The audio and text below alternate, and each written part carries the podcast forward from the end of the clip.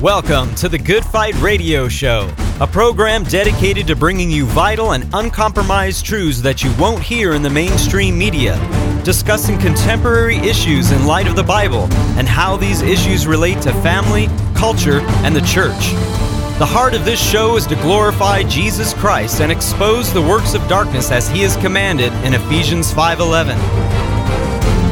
Now here's your host, Good Fight Ministries own Chad Davidson.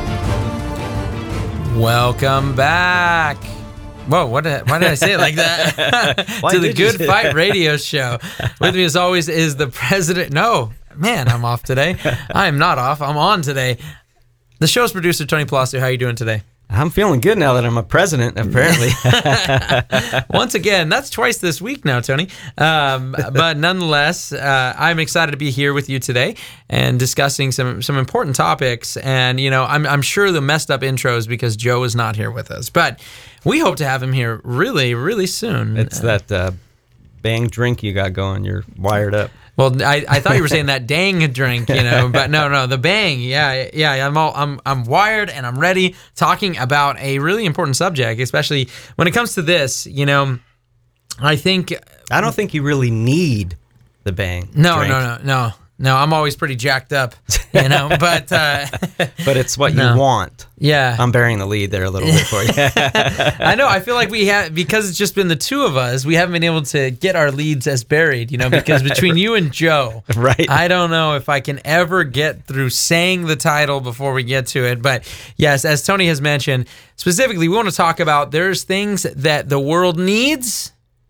and we need, and then there are things that they want, and those things are very, very, very different. And you know, when it comes to this subject, those things that we need versus wants and and and so and so forth, I remember, you know, talking to a teacher and I needed to make grades for wrestling. And at that time, it was um, a big struggle for me because I never showed up to class because I was, you know, uh, not a, not not the best scholastically uh, as growing up. I just needed to make grades for wrestling, and I remember having a discussion. She's an English teacher, right? And I remember like sitting across from her.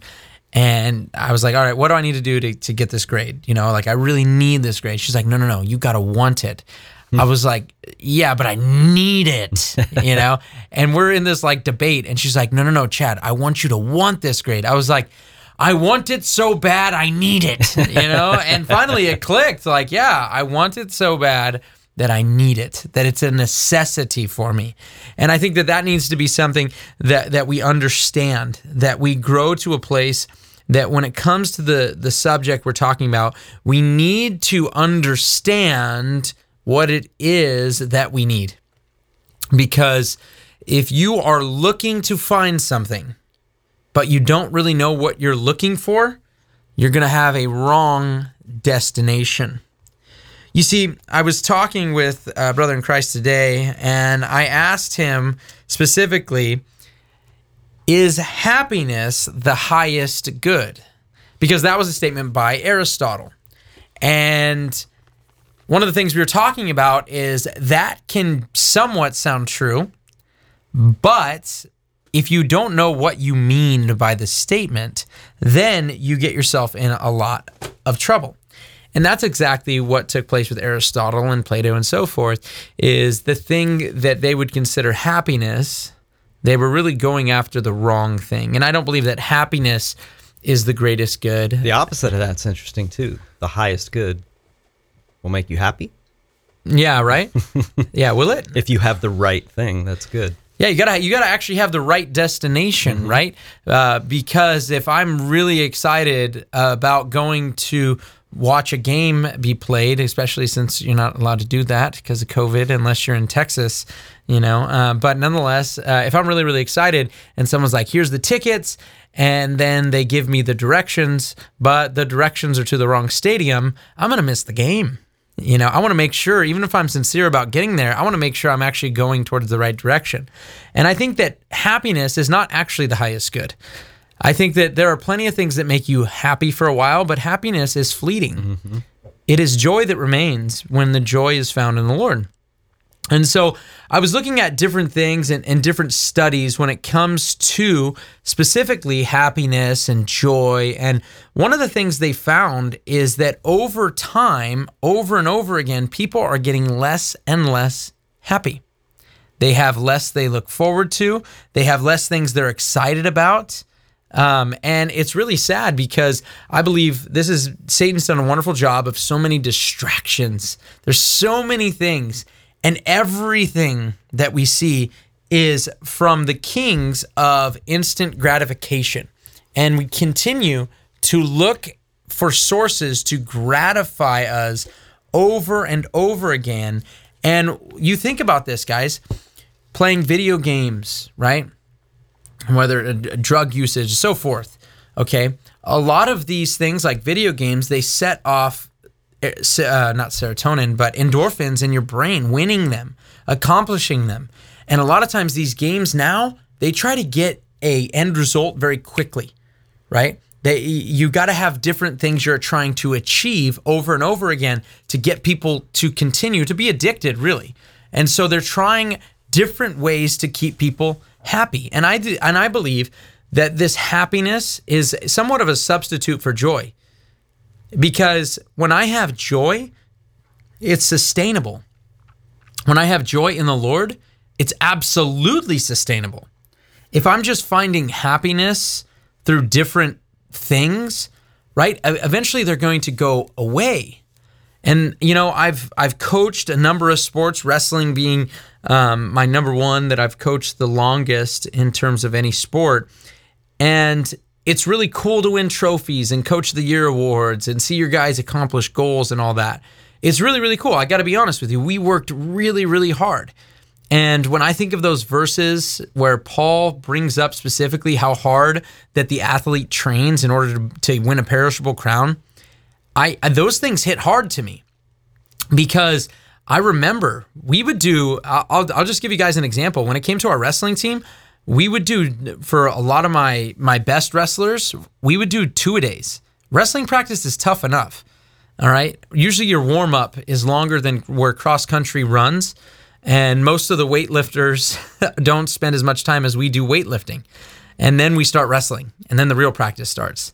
And we would wake up and we would do a practice before school started, a, a private practice with just the better wrestlers. And then we'd have a full team practice later in the day.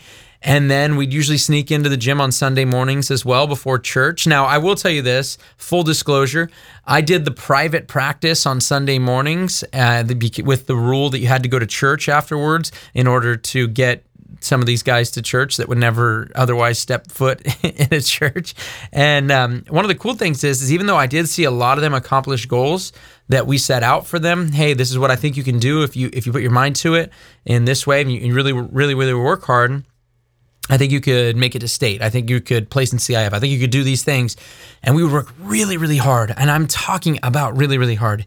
And when you saw them accomplish them, I remember tears coming out of my eyes when guys that would win a match that they, you know, a long time ago, nobody would have thought it, that they could win. And, and you're so excited for them to accomplish it.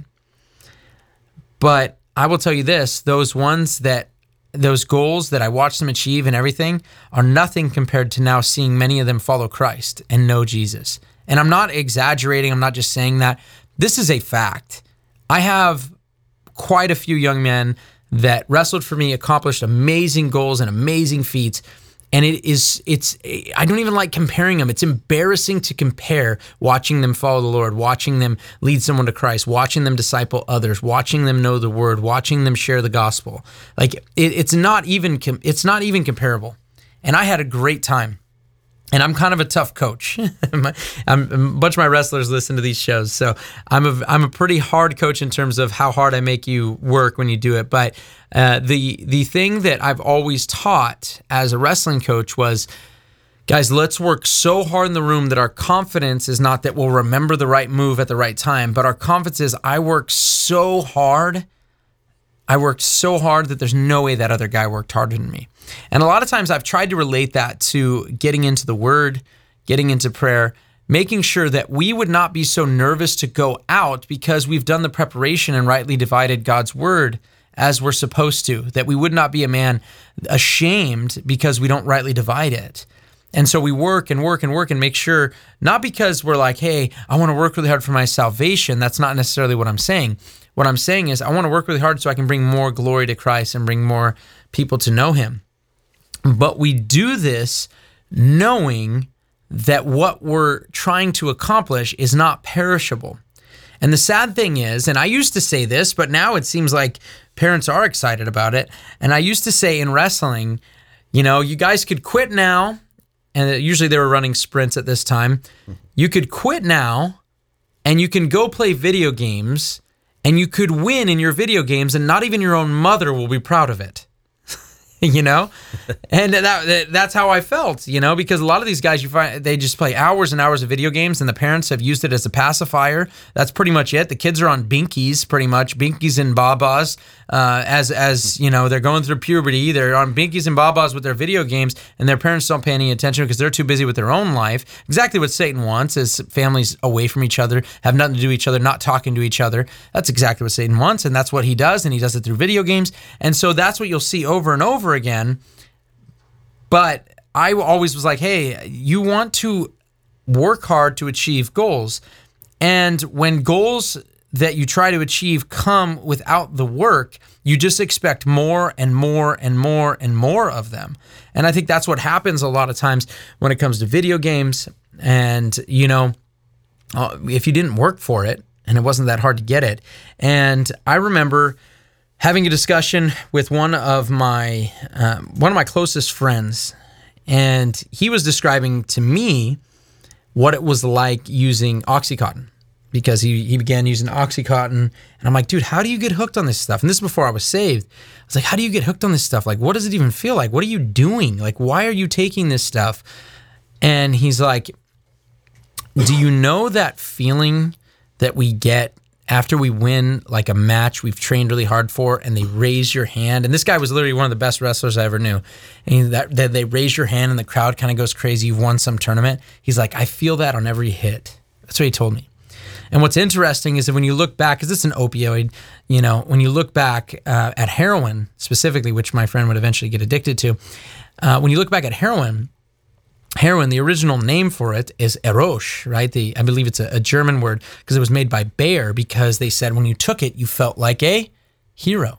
And so these these endorphins, these these these mind games, the way that Satan uses the physical to attack our spiritual life and what he does is is once again giving us these facades, giving us these these different avenues by way of, I believe, building up our depression um, by faking happiness and joy, and, and and giving us these false hopes and false joys, and giving it in the form of happiness.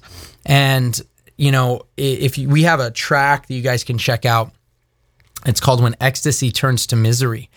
And it talks specifically about what happens to the brain and why they have what's called Suicide Tuesdays after raves. Because we went out and shared the gospel at uh, the Electric Daisy Carnival, over 150,000 people, I believe, out in Las Vegas at the raceway, and the all the hotels are filled up with people, and they'll go all three days without even sleeping on ecstasy, acid. Usually they mix those two, alcohol and a lot of Red Bull and different things, and a lot of people dehydrate. It's pretty pretty crazy what happens uh, when you when you add those things. But one of the things it talks about is Suicide Tuesdays in it, because what happens is the the brain waves and those receptors are going crazy when you take those drugs, just absolutely crazy, sending these signals of joy and happiness in your head off off of a pill, and then on Tuesday crashes down to down just absolutely because your body has been putting in uh, a foreign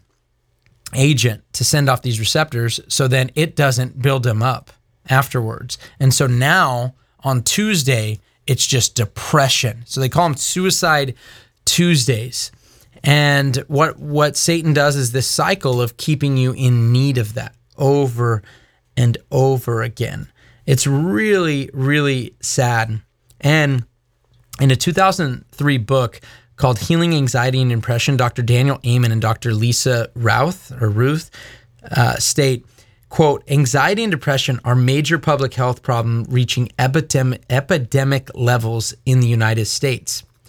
And guys, this is something that I wanted to bring up because the fact is is that people are feeling more blue, people are getting more sad. The further away we get from the Lord, the further away we get from following what God wants in our life, not recognizing the hope that we have in Christ. And when we don't recognize the hope we have in Christ and we trade in the hope for hope in Jesus for the things of this world for quick satisfaction, immediate release, all these things. Guys, this is what takes place. Look at Japan itself, right? Less than 2% Christian. And in one month, they had more people die of suicide than they have the entire year of COVID 19. They're free of Christ. And look what happens. So many different places you go to, suicide rate, crazy numbers and they don't have Christ. What the world wants is happiness. What God wants them, them to have is a continuous joy in Christ. What God wants for them to happen is to recognize where the Lord is in their life. He wants to be their strong tower. He sent his only son to die for those people. And I've been thinking about that a lot. And I've been reading through Psalm 34, and I wanted to read it alongside you guys because it's one of my it's one of my favorite psalms. And I'm actually not going to start on the first on the first verse because I kind of want to give a little bit. There's one verse that I, I like to start with in verse four, and then we'll kind of go read from the top. And it says, "I sought the Lord, and He answered me, and He rescued me from all my fears." And I love that because I believe there's dread coming on the earth. And there's so many people right now that live in dread and they think that maybe this will bring me happiness. And if I get the car, eventually I'll have this, and eventually I'll have this. If I get this thing, I'll eventually be happy. And the Bible says nothing of the sort. That's not what is going to bring you true joy. And the happiness will fleet, it will go away. But God wants a sustained joy one that's fixed and doesn't move. Even in that place of sadness, you can be what Paul said I'm sorrowful, yet always rejoicing, even in that place of sadness. And I think the question should be answered. And I think Leonard Ravenhill has one of my favorite uh, sermons called What is Your Life? And I love that sermon. I absolutely love that sermon because it doesn't matter if you have all the money in the world, if you're poor, it doesn't matter if you're black or white or otherwise. Guys, it is one of the coolest sermons because it brings everyone down to the same level. And he quotes from the answer, which is found in James chapter 4. And James, the brother of Jesus, is actually um, what they call the book is actually the Proverbs of the New Testament. It's such a such a cool book. There's so many quotes and statements. There's so many people that if you read the Word of God all the time, some of the some of the quotes will just come out of you without you even recognizing that it's from James because there's just so many powerful, wonderful quotes. Ah, even the demons believe and and they shudder. You, you know, like uh, I'll show you my faith by my works. You know, just there's so many texts. I humble yourselves in the presence of the Lord, and He'll exalt you. You know, flee from the devil. You know, draw near to God. All these different texts in James. But this one, if you want to know what is your life, I think he gives a, a good example and then he kind of thrusts it home. And this is before we go back to Psalm 34. And I'll, I'll start it in verse 13. It says, Come now, you who say, Today or tomorrow we will go to such and such city and spend a year there and engage in business and make much profit. Guys, this is exactly what I'm talking about in terms of happiness. I can tell you this from BC, before I knew Christ, that I thought, well, if I get a lot of money or if I get into this college and then if I get this job and then if I live in this house that will bring me to another place. But then you'll just keep chasing it. And it's like the wind. You just keep chasing after the wind. Go and trying to get it and trying to get it and trying to get it. And you're not getting anywhere. You know? It's just like running on a treadmill like you're you're you're running and running and running but you're really not going anywhere and that's what's happening for for a lot of people apart from Christ. They think that they're out there running and doing their things, but really they're just on a treadmill. They're going nowhere.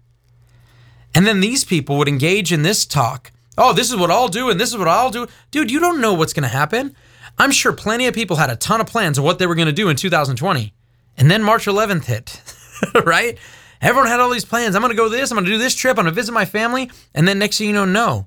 I just got a message while I was sitting here getting ready to record from a friend. I was explaining. I said, "Hey, you know, my uh, my great grandma passed away uh, two weeks ago, and I'll be doing the funeral coming up."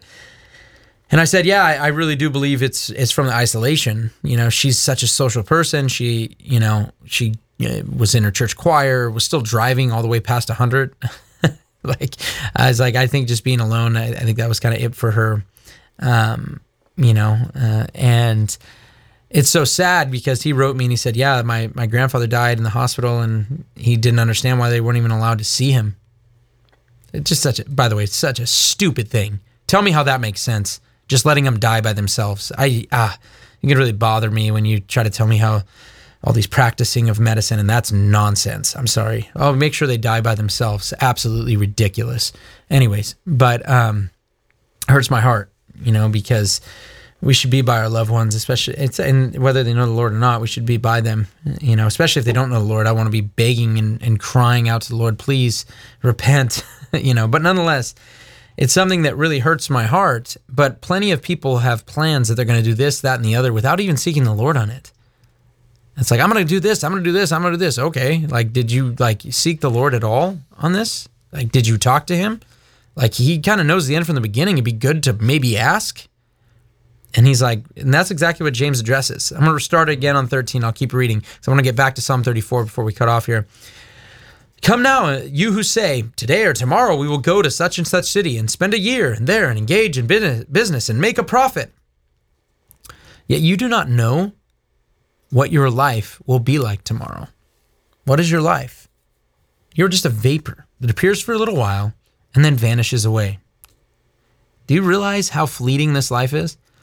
I'll tell you one thing. I remember when I first came to the Lord, that was over a decade ago. it's weird to say that. Um, and I remember after I came to the Lord, I would tell people, yeah, I came to the Lord this date, January 19th, 2009. And they'd be like, oh, wow, you, you know, that wasn't that long ago. Till eventually, like, oh, that was a long time ago. you know, it goes by really quick. And I'll tell you, my my first son's birth, my second son's birth, my first daughter's birth, my second daughter's birth, it's like, wait a second, they were just what? Are you, what? You were just breastfeeding. What are you doing hitting a baseball? You know, like it, this is crazy. It goes by really, really fast, and I think the I'm sure for those older, the more the days go by, the quicker they go by, and you really say, wow, it's fleeting. Teach me to number my ways, Lord. Let me recognize what I have today to serve you. Your mercies are new every morning. I want to wake up in them and also say, I want to do more for you, Lord. I want to I want to draw nearer to you, and I don't just want to. Oh, I'm going to do this. I'm going to move here. I'm going to do this. I'm going to I'm going to do this, and not seek Him on it. Verse uh, verse 15. Instead, you ought to say, "If the Lord wills, we will live, and also do this or that." So whatever you're doing, say, "I want to do it in the Lord's will." You do not want to do anything outside of the Lord's will. I've heard it said in terms of the pastoral, but I think this goes alongside of all ministry. If you are called to the pastoral ministry or any ministry that you're called in, if you are called to that ministry, there is nothing in this world that will ever satisfy you until you get back to that ministry. But if you're not called to that ministry, there will, it will be miserable and miserable and miserable for you as you attempt to do that ministry outside of the calling of the Lord.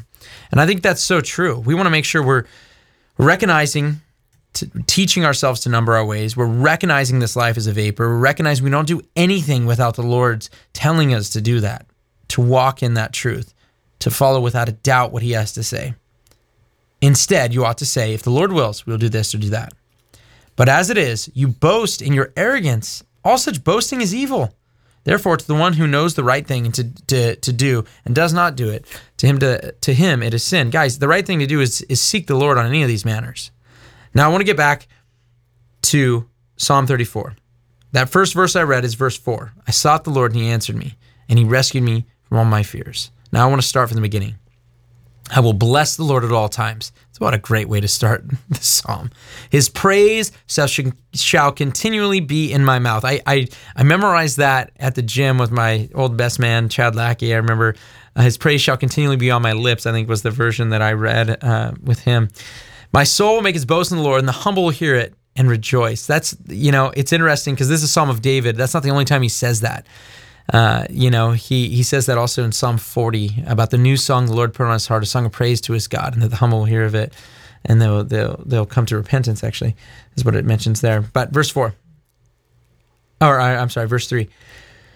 Exalt the Lord with me, and let's exalt his name together. So, this is all about exalting, all about praising him. Then I sought the Lord, and he answered me, and he rescued me from all my fears.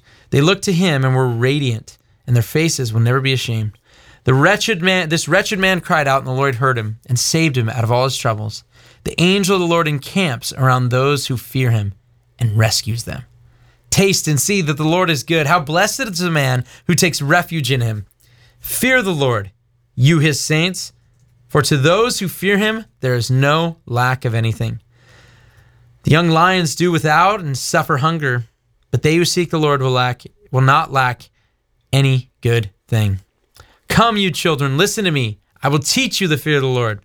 Who is the person who desires life and loves length of days, that he may seem good, that he may see good? Keep your tongue from evil and your lips from speaking deceit. Turn from evil and do good. Seek peace and pursue it. The eyes of the Lord are toward the righteous, and his ears are toward their cry, and his ears are toward their cry for help. The face of the Lord is against evildoers, to eliminate the memory of them from the earth. I just have to say, when you memorize verses and then you're reading them in a different version, it throws me out. but nonetheless, the righteous cry out, and the Lord hears and rescues them from all their troubles. The Lord is near to the brokenhearted, and he saved those who are crushed in spirit. Man, I love that verse. The Lord is near to the brokenhearted and save those in a crushed spirit. So all these people of the world that we're talking about that are seeking after the happiness, seeking after endorphins, seeking after this quick joy that they can get, not even joy, this happiness they can get from finishing a video game, from watching a TikTok video, from watching a TV show, from watching all these things and, and doing drugs or whatever it is. Know that the Lord is near to the brokenhearted and he saves those who are crushed in spirit. He is the one who will lift them up if they turn to him. We have these promises these are true promises. We should also tell them the warnings. But guess what? We have promises to hand out to people that are in God's word that He is near to the brokenhearted. He saves those who are crushed in spirit. The affliction of the righteous are many, but the Lord rescues him from them all. He protects all his bones, not one of them is broken. Evil will bring death to the wicked, and those who hate the righteous will suffer for their guilt.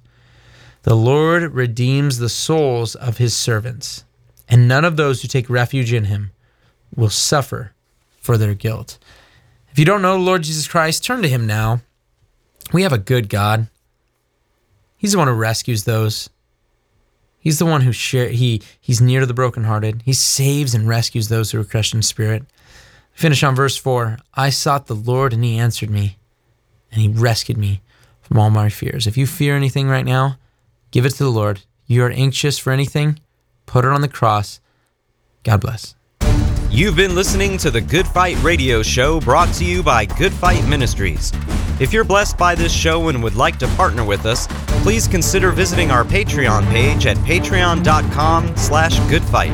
Or you can write to us at P.O. Box 2202, Simi Valley, California 93062.